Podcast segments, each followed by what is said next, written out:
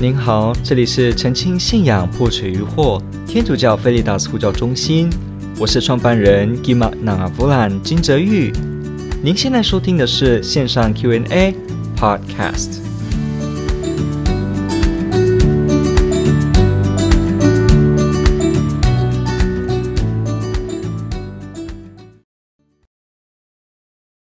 他提到说。罗马书十三章提到，我们应该顺服权柄者，但是应该顺服到什么程度呢？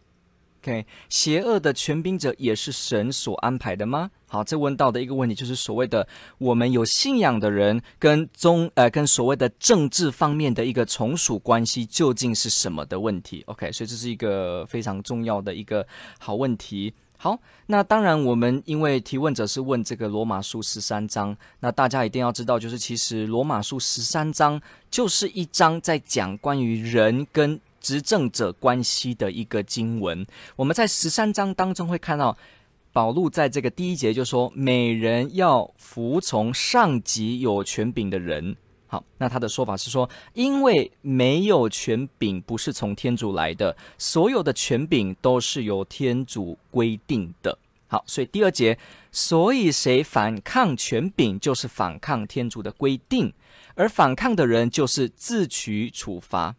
第三节，因为长官为行善的人不是可怕的，为行恶的人才是可怕的。你愿意不怕掌权的吗？那你行善吧。那就可由他得到称赞。好，OK。第四节又说：“你若作恶，好，我跳过了一点哦。你若作恶，你就该害怕，因为他不是无故待见。好，这个他是指这些执政者有权柄的人。哈，他不是无故待见，他既是天主的仆役，就负责惩罚作恶的人。OK。第五节，所以必须服从，不只为了怕惩罚，而也是为了良心。” OK，好，所以我们从这里就可以看到，天主教的基督徒有一个特色是，虽然我们知道天主是真正的王，他是万王之王，他是一切权柄的终极来源，甚至没有他，整个宇宙都没有，所以人最该听命的，首先唯独的就是这一位我们说的天主，那这是当然合理的。不过呢，有些人会误会，他以为天主教的基督徒是不是因为有这样的想法，所以他们都认为只要是人间政治的执政者呢，就通通都不要管他们，不要理他们，不要理睬他们，好像呈现出一种反抗世俗政治的一个思维呢？当然是不是的。我们有听过耶稣讲一句话：“凯撒的归凯撒，天主的归天主。”我们可以看到一件事，就是耶稣基督哈，我们整个基督信仰的核心，我们了解到一件事情。所有的权柄都是来自天主，只有天主能够赐下真正的权柄。所以国家这样子的一个体制，来帮助人们形成一个备受保护的共同体。然后呢，这些被选的人哈，当然有些可能是独裁性的政治体制。不过我们先说，如果是备选选举式的。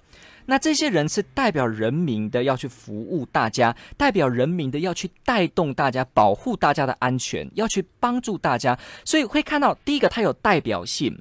他要代表大家，为大家发声，所以他是一个服务。再来，他要保护，表示呢，他有义务保护大家的性命。他要为了公共的善而努力，他要为了政治社会大众的和谐而去进行交涉，跟让大家处于和平。所以我们可以看到，执政者他有很多积极的价值的哦。世俗的执政者，他就是能够促成和平，而且呢，保护生命，保障大家的人生。还有保障大家人而权的尊严。再来呢，执政者这件事情呢，也是代表人民要去表达，而且有责任要促成大家的福祉。所以这是一个天主运用来帮助社会，来使得社会呢能够安定的一个重要的工具。也就是说，天主赏赐人，有一些人有这个权柄，这个目的不是要让一些人哈觉得我是攀高，得到了一个权贵之重的时候呢，我就声音比较大声，不是的，权威一直都是为了服务的。就连天主教的教宗的 Papacy 教宗的头衔之一，也有一个叫做众仆人的仆人，哈，简称叫众仆之仆。所以我们可以看到，这就是耶稣所说的精神，在你们当中为首领的要当那服务人的，当那最小的。所以我们可以看到，基督信仰当中，我们是有强调权柄的，我们是有强调体制上的这些职务跟行政上的分工。可是呢，这是一个爱德的统治，所以它跟我们一般世俗想法不一样。它是一个谦卑跟服务性的爱德统治，所以你看到它有统治的外衣，但实际上呢，它是爱德的谦卑的服饰，是像耶稣基督的服饰一样。所以我们要知道，权柄或者是世俗体制这件事，为天主教的基督徒来说，从来没有被。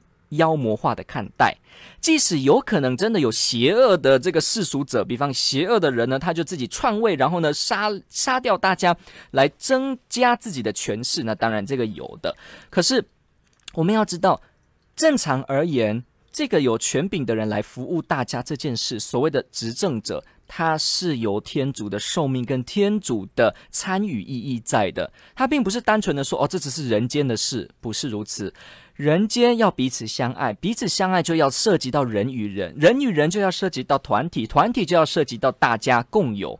所以呢，如果没有团体，没有国家，就不会有执政者，也不会有大家要互相帮助的机会，也就不会有扶正执政者要服务大家的机会，也就不会有行爱德的机会。那没有行爱德的机会，人们就不会成长，不会学会爱。换得而来的就是自私跟自我为中心，所以有权柄这件事情，不见得纯粹是一件坏事哦。有些人会说，绝对的权柄就等于是绝对的腐败的开始。好，那这个当然是未必的，因为这个绝对的权柄呢，如果他当然我们知道人间没有绝对的权柄，因为绝对的权柄是在天主。可是如果呢，我们说相对很高的权柄呢，这个权柄不见得都要被腐败。只有人要腐败他的时候才会腐败。他本身而言，他积极而言是能够真的提供给大家服务的。所以我们要记得一件事情：我们不能轻易的就把所谓的俗世的行政体系，就只因为说啊，我们是一个基督徒，所以他们都要被鄙视。呃这不是基督徒的精神。基督徒教会的教导让我们知道，我们积极参与社会，积极参与国家体制，帮助这个世界，让天主的国呈现在地上。所以这是很重要的。并不是所谓的好像呃政治敏感 政啊那个所谓的政治过敏病呃好像说基督徒是一个政治过敏者都不能够好都不愿意也不 care 好政治的体系方面这是不对的好这是不对的所以呢罗马书真的提到了这个天主教的精神上级的人我们真的会去服从国家执政者我们也真的会去服从而且这个权柄有天主的用意帮助我们服务彼此他有天主的积极用意而且我们刚刚也去看到了这个。第四节提到，他不是无故佩戴剑。好，这在讲什么？请记得哦。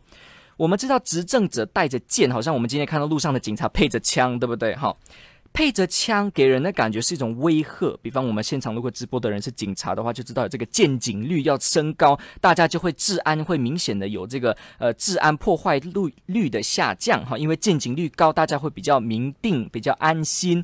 所以我们可以看到这个配。剑，或者是现在用于说配枪，它其实很大的程度，如果它拿来善用的话，它一直都是一个帮助我们要注意到正义这件事情，它有积极的用意。那当然，它为恶者而言呢，也是一个威吓的作用，让我们要知道我们要好好的做人。所以这些所谓的武器哦。并不全然的被天主教认为是一个绝对的恶哦，并不是的。你看，我们看保禄的书信这边第十三章第四节就说，他不是无故待见，他既然是天主的仆役，就负责惩罚作恶的人。所以人间的体制警察，这个也是有天主授予的权柄在里面的。当他没有滥用的时候，哈，他也是哦，他佩戴这些东西，并不是说哦。怎么他可以带枪呢？这是不对的。所以呢，一带枪就代表这是邪恶，这是魔鬼，这是撒旦，所以这是不对。所以警察都不要听，我们就听天主的就好了。我们都不要这些注意人间的司法体系。哈，这个当然是。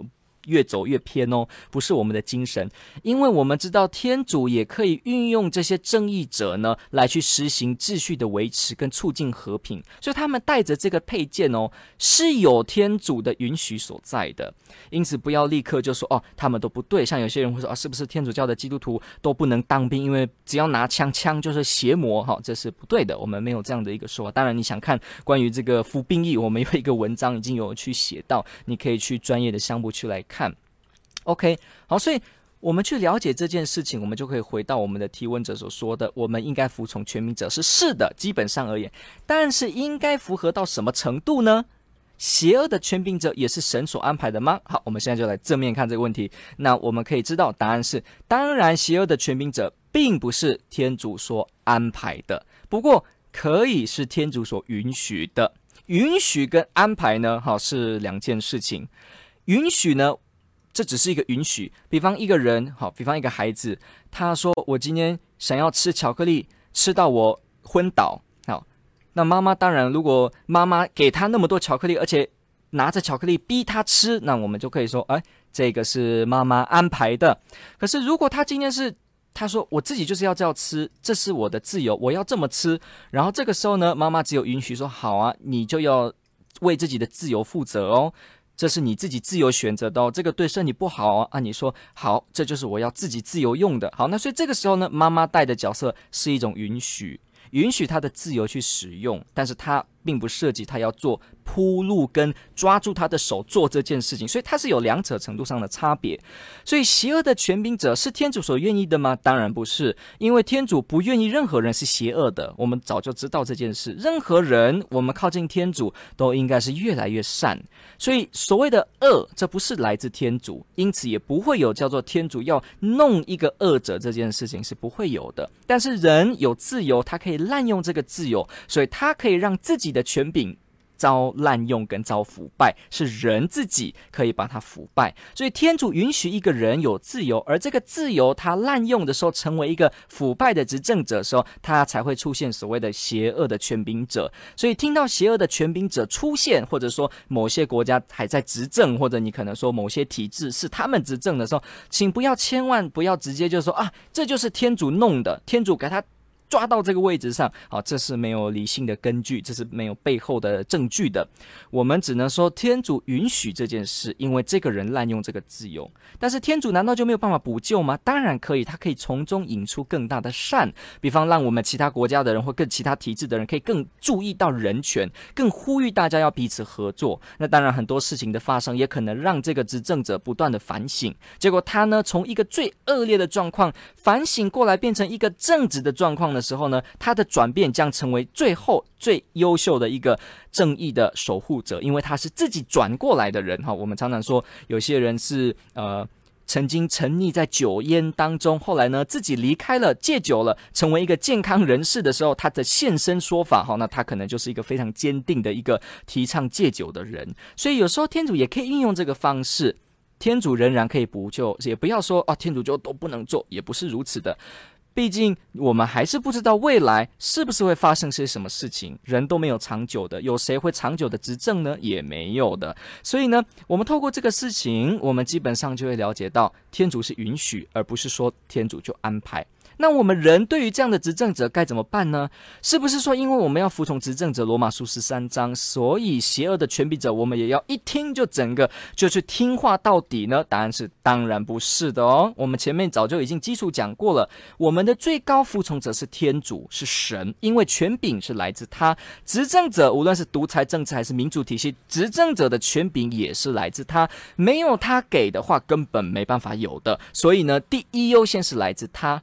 天主就是全能、全善、真正正义的道德本身，他是真正的全善的道德本身。所以呢，我们接近天主、靠近天主，必定要回到天主的这个全善里面。换句话说，要依照他的道德，依照他的道德律。所以呢，我们人要服从他的这个命令，服从天主的道德律。天主的命令。就是他的道德律，就是他的完美，就是他完整的这个真正的善本身啊。有些人听到说天主的命令，哈，就会以为说，那这样天主是不是一个奇怪的诶执政者呢？他万一说啊，今天我喜欢吃巧克力，就逼大家吃巧克力，然后明天我们喜欢吃牛排，大家就吃牛排，所以他是一个为所欲为的一个执政者，哇！所以听天主的命令，好像也跟听一个独裁者的命令没有两样，诶，这是不对的。为什么呢？因为如果是人的话，人有可能会出现刚刚的状况，况刚刚的状况，因为人有缺损，他自己运用他的恶，运用他的自由。来去使用，使得他自己就有某些贪心，所以他就让自己有时候比较善，有时候比较恶。但是天主不是这个类别，为什么？因为天主是完美的，他完全是整个全能，他没有任何缺损，天主没有任何缺乏，所以完美的天主没有任何缺乏，完美自主，完全完美的状况下，他就不需要去行恶，因为恶呢就是完整善的缺乏。你看哦，我们任何人去做一件恶事的时候，其实会发现这是因为善的缺乏。你看哦，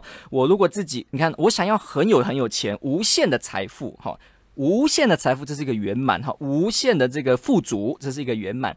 但是我呢，怎么样？我知道我不够富足，所以我想偷别人钱，偷别人钱，让别人的钱成为我的钱，使得我的钱变得富足。所以你看，偷别人这个道德的恶，其实就已经假设了，因为你自己知道你有缺损，缺损什么？缺损你的钱不够。OK，所以一个人钱缺损不够，所以他才需要偷。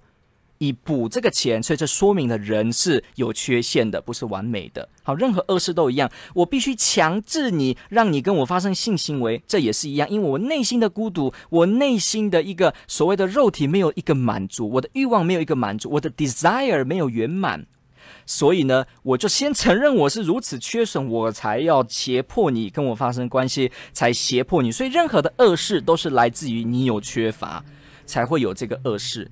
你可能想，呃，把那个伤害你王位权位的人杀了哈，也是因为你知道你的权位并不安全，并不圆满，所以你需要做。但是天主本身是完全的圆满，所以他没有这个缺损的部分，没有缺损的部分，天主就不需要去偷钱，就不需要去害你，就不需要去为了维护自己的王位就来害他。好，所以因为天主的圆满性，他的完美完整的善，他本身就是道德的善，他不需要行恶，他不会犯恶，他也不可能作恶，所以天主的命令就是道德律，这件事情是非常合理的。当我们说哦，听天主的命令绝对是对的时候，请不要把它想成就是独裁者那种，因为独裁者会犯恶事是因为缺乏，但是天主这个类别不一样，他本身就没有这个缺乏，所以说听他的命令，他的命令只会是真正的善，所以不用担心这件事。OK，好，那这个部分去做一个补充。好，那既然是如此的话，那我们刚刚提到天主是一切权柄的来源，所以呢，当执政者。做了某些事情，或他命令你某些事情，是远离这个执政者真正的执政者天主的命令。换句话说，他的命令是违反天主的道德律，这个道德天主本身的话呢，那你就完全没有义务，而且也不应该服从。我们看天主教教理 Catechism of the Catholic Church 一千八百九十七条开始就说。社会中若无富有合法权威的人，保障法纪的稳稳定，并采取足够的措施促进公益，社会生活将没有秩序和成就。所谓权威，是指一种资格，凭着他人或机构给人们制定法律和施施予号令，并要求人们服从。哈。一八九八条，任何人的团体都需要有权威来治理，权威以人性为基础，为国家的连带责任，权威是必要的。权威的任务是尽其所能，确保社会的公义。我们前面都提到了一八九九条，道德秩序所需要的权威是从天主来的。OK，我们前面就也讲过了，因为天主才是那真正的道德秩序的本身。好，每人要服从上级有权柄的人。因为没有权柄不是从天主来的，好，这里是引用教理呢，引用罗马书十三章一到二节，所以我们就不用再重复了。然后最后呢，一九零零条就说服从的义务要求众人给予权威应有的荣誉，所以我们要尊重执政者哦，因为这个权柄是一个服务，我们也要尊重他哦，要给他一定的一个 honor 哦，一个荣誉哦，因为他也是服务大家的。好，对行使职权的人表示尊敬。并依照他们的攻击表示感激和善意。好，所以我们可以看到这边的教理提出的是一个很高度的正面的去提真正的理想中的执政者，我们天主教基督徒会对他们有的态度应该是什么？好，再来我们看二二三八条，就说服从权威的人应视他们的上司如同天主的代表，为天主所指派的天主财物的管家。OK，公民的忠诚，哈，他中间引了一句经文，不过我们后来跳过来。他说，公民的忠诚合作包括合理指责的权利，有时甚至是一项责任，以指成他们认为有损人的尊严和团体福利的措施。OK。所以我们可以看到，这里去提到说，我们对于国家的这些包括缴税呀、纳税跟权威共同公益的部分，基督徒是要尽的，这是天主教的教导，并不是说我们就完全不做这件事。但是呢，这里两千两百四十二条，two thousand two hundred forty four forty two。这边说到，若执政当局发出的指令违反道德秩序的要求、人的基本权利或福音的教导，公民依照良心有责任不予服从。若执政当局的要求违反政治的良心，则在服务天主与政治福祉啊政嗯与服务政治团体的区分上，得得到。拒绝服从政府的理由，我把它，我这句话好像这个破音字没有念好，应该是说，若执政当局的要求违反政治的良心，则在服务天主与服务政治团体的区分上，得到拒绝服从政府的理由。好，所以呢，他就引了这个《中途大事录》第五章二十九节，说：“听天主的命，应胜过听人的命。”好，听天主的命，应胜过听人的命。好 OK，所以我们就要知道一件事情哦，所有的政治体系都不能越权，都不可以拿来欺压国民，不能够不尊重自然律跟福音所要求的界限，所以呢，也就不能不合法的使用武力，也就不能够说随意的就来做一些道德上的上进之事。因此，如果我们今天说服从这个恶者，结果这个恶者说大家通通都拿枪，我们随意杀人，我告诉你，我们要坚持反对。我们不需要服从这个。那如果他跟你说啊，今天这个国家是我们的，已经侵略了，所以呢，全部的妇女随你强奸。好，这时候你是军人，好，也没有人管你，也没有人注意你。然后呢，甚至你不这么做，大家都做，而你不做，你显得孤独。我告诉你，你是基督徒，你甚至要清楚的知道，你没有义务听这个事。如果他说哇，那这样的话，你就要被我们杀，你也要为主殉道。为什么呢？因为听天主的命应该胜过听人的命。我们服从政治体系的尊重，是因为他在正确的使用上为天主服务，而不是因为他要让人去违反天主。所以这个良心的。体系呢，良心的这个点呢，背后的这个根基的基础呢，是一切子体制的保障，也是我们判准要不要去继续服从的判准。所以这很重要哦，并不是说啊，一切都是国家就好，一切都是国家说就对。好，我告诉你哈，我们最后小小的讲一下，因为我们最近有很多政治体系跟很多这个国际的事情都会涉及到政治，我们很常习惯好像国家国际。法律的事定好了，我们就觉得哦安心，因为国家已经定了，那就解决了，解决了就放心，就没有问题了，就不用再想了。我告诉你，天主教的基督徒并不会这么简单，他们除了知道体系、政治体系的发展，他还会知道一个东西，那就是他这个事情是不是符合天主，他还会在乎。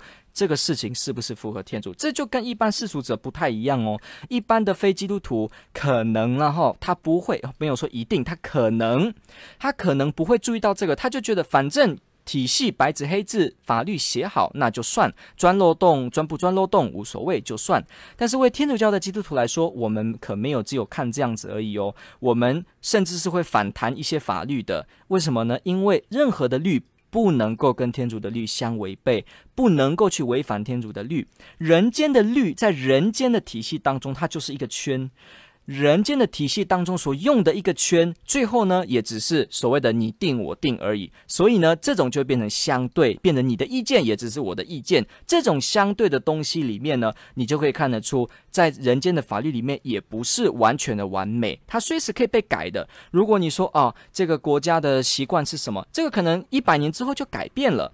不过呢，天主的律说你不能去伤害别人，你不能够去无故的害别人，为了好玩，这些绝对不能违反的这些事情，它就没有所谓时效性。它是一百年是如此，一千年之后都是如此，它是永恒的来自天主的律。所以这个部分我们就要知道，国家政治体系在那里绕的律呢，可不是最。稳定的，它底下有一个更稳定的基础，那个叫做来自天主的律。只有那个律能够真正的保障为什么我们该这么做。只有这个律能够真正的让我们知道这个所有的道德最终极的保证是什么。我们前面有好几次的直播节目，我们有提到类似这样的一个概念，相信大家也知道，我们有提到这个事情，说所谓的哎，嗯呃，我认为这对，然后另一个国家说我认为这不对，好，那怎么办呢？谁对谁错呢？好，没有对，没有错，为什么？因为你说的对就为你对，我说的对就为我对，没有相没有绝对的真理，都是相对的。你觉得对就对，我对就对，所以大家都只是意见。那大家都是只是意见，那我们法律都是人为的，都是人为的。所以你说我们应该为穷人服务，这也是人为的，也只是意见。如果只是意见，不是只是人为的，就没有义务要行，因为它可以改变，它可以随着人而改变。那这样的话，到底真正行善的动机的基础点谁来保证呢？在人间就找不到。所谓的正义，为什么要正义呢？你的正义跟我的正义可以不一样，为什么要正义呢？我觉得我喜欢杀人，有什么不行呢？有些人会说，有些人可能就会清楚跟你说，哇，这样子好了。我告诉你，你不能把你的道德观强加在我身上。你是基督徒，你有你的信仰观，你不能把你的道德观强迫在别人身上，这是不对的。哎，但是在这个体系下，你就可以跟他说：哎，为什么不对呢？你说，因为这就是不对，这是不对。哎，那你为什么又要把你的道德的不对加在我身上，认为我不能跟人家讲我天主信仰的道德观呢？哇，所以呢，就是所谓的 self-contradiction、self-defeating claims，所谓的自我矛盾，就已经犯了逻辑的错误了。所以这是不可能的。一个人说：“诶，这个我们大家都没有一定对。”那你这句话“大家都没有一定对”是对的吗？对，你承认了，所以你承认一个你也否定的事，所以这叫做自我的悖论，这是不对的，这是不可能。所以你可能讲说啊，都没有真理啊，都没有真理，没有道德的真理。好，那你那句话是不是道德的真理呢？如果不是的话，那就有可能有道德真理，对不对？所以有些人可能会就会用这个这样的一个声音说：“你不可以把你的道德强加在我身上。”好，为什么不行？有什么不对呢？这是我的道德啊，不是我有我的道德，你有你的道德吗？那我强加于你有什么不可呢？难道都不能强加别人吗？那那不是你的道德吗？那你为什么用你的道德来强加在我呢？好，所以就不这样子。那有的人可能会就说：“哇，那你这样不可以啊，你不可以判断别人，你这是判断是不对的。”判断就是错的事情，诶，那你怎么判断我正在判断呢？OK，就一样的状况，因为你就是要判断对方判断，你才知道对方在判断，不然怎么知道对方判断呢？所以大家都在判断，大家都在强加道德，大家都在。所谓的要有绝对真理，不然呢没办法做这件事。你说都没有绝对真理，那这句话就变成你的绝对真理，所以这都不可能。所以我们回到这个点，就发现，在人间的事情上面，如果只有相对没有客观的保证的话，那你就会绕圈子，你就会没办法得到确定，最后导致的结果就会变成一种虚无主义，就是所谓的为什么要当好人？永远不知道，一定要当好人吗？不一定。所以呢，呃，这个世上多一些人随机杀人不一定是错的，有些人拿刀子杀别人不一定是错的，有些国家施行死刑有可能是错的，然后呢，有些地方把犯人关起来，这是错的。为什么？因为没有叫做正义就要去惩戒他们。为什么？因为正义是相对的。为什么？因为根本没有真正的正义。所以呢，一切都没有得保证，都是你与我的观念之差。所以要走这样子的一个道德观去看事情，它就会导致这个结果。所以，我们很多基督徒跟很多的无神论者，为什么后来回来天主教？他有一个理由是他发现到真的。不能在人的体系中绕这件事情，只有回到天主本身来保证这个事情的这个道德的这个 obligation，所谓的道德或者说正义应该有，才能够得到真正的稳固，才能够真正的说爱人如己。不能伤害别人，为了好玩，不能随意欺负无辜，这些东西才不会成为意见，不会成为国家的意见。所以我必须要说，如果我们有一次的节目，可能会专门做这个真理、道德，或者是真理到底是不是相对呢？这个的家政主题。那所以我们就要知道，如果我们有这个想法，是接受这种想法，说哦，根本就不可能有真理。所以不要谈这件事情，真理只是造成这个分裂而已的。那我告诉你，这样的想法呢，本身你已经是在持有一个真理了。所以这种到最后导致的会是一种虚无。所以呢，这是非常不健康的一个哲学推论。也是在哲学上呢，是一个很强烈被批判的，因为直接纯粹的 relativism，所谓的纯粹的相对主义，是不能够帮助任何事情的。它本身就是一个自我矛盾的概念，它没办法证明任何事情。OK，所以呢，回到这个问题，我们就提到这个部分来做多方的讨论。感谢您的提问，我们做了一些探讨，也提到了许多的澄清。天主爱您。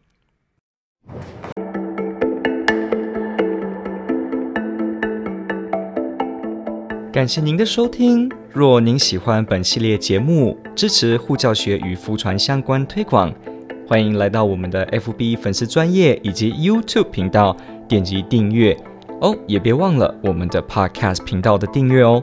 天主保佑。